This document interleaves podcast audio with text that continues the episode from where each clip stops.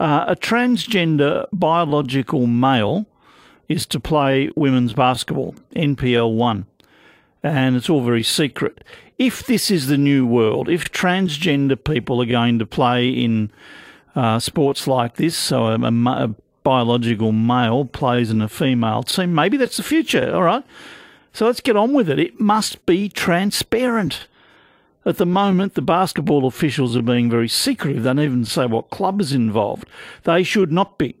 Every person playing against the nominated person needs to know. Now, maybe it is a breach of privacy, but if you want to play, those are the rules. In my view, you should know. One double three six nine three. Much is made of a term they're using called girl dads. I'm one. That means that you have a daughter.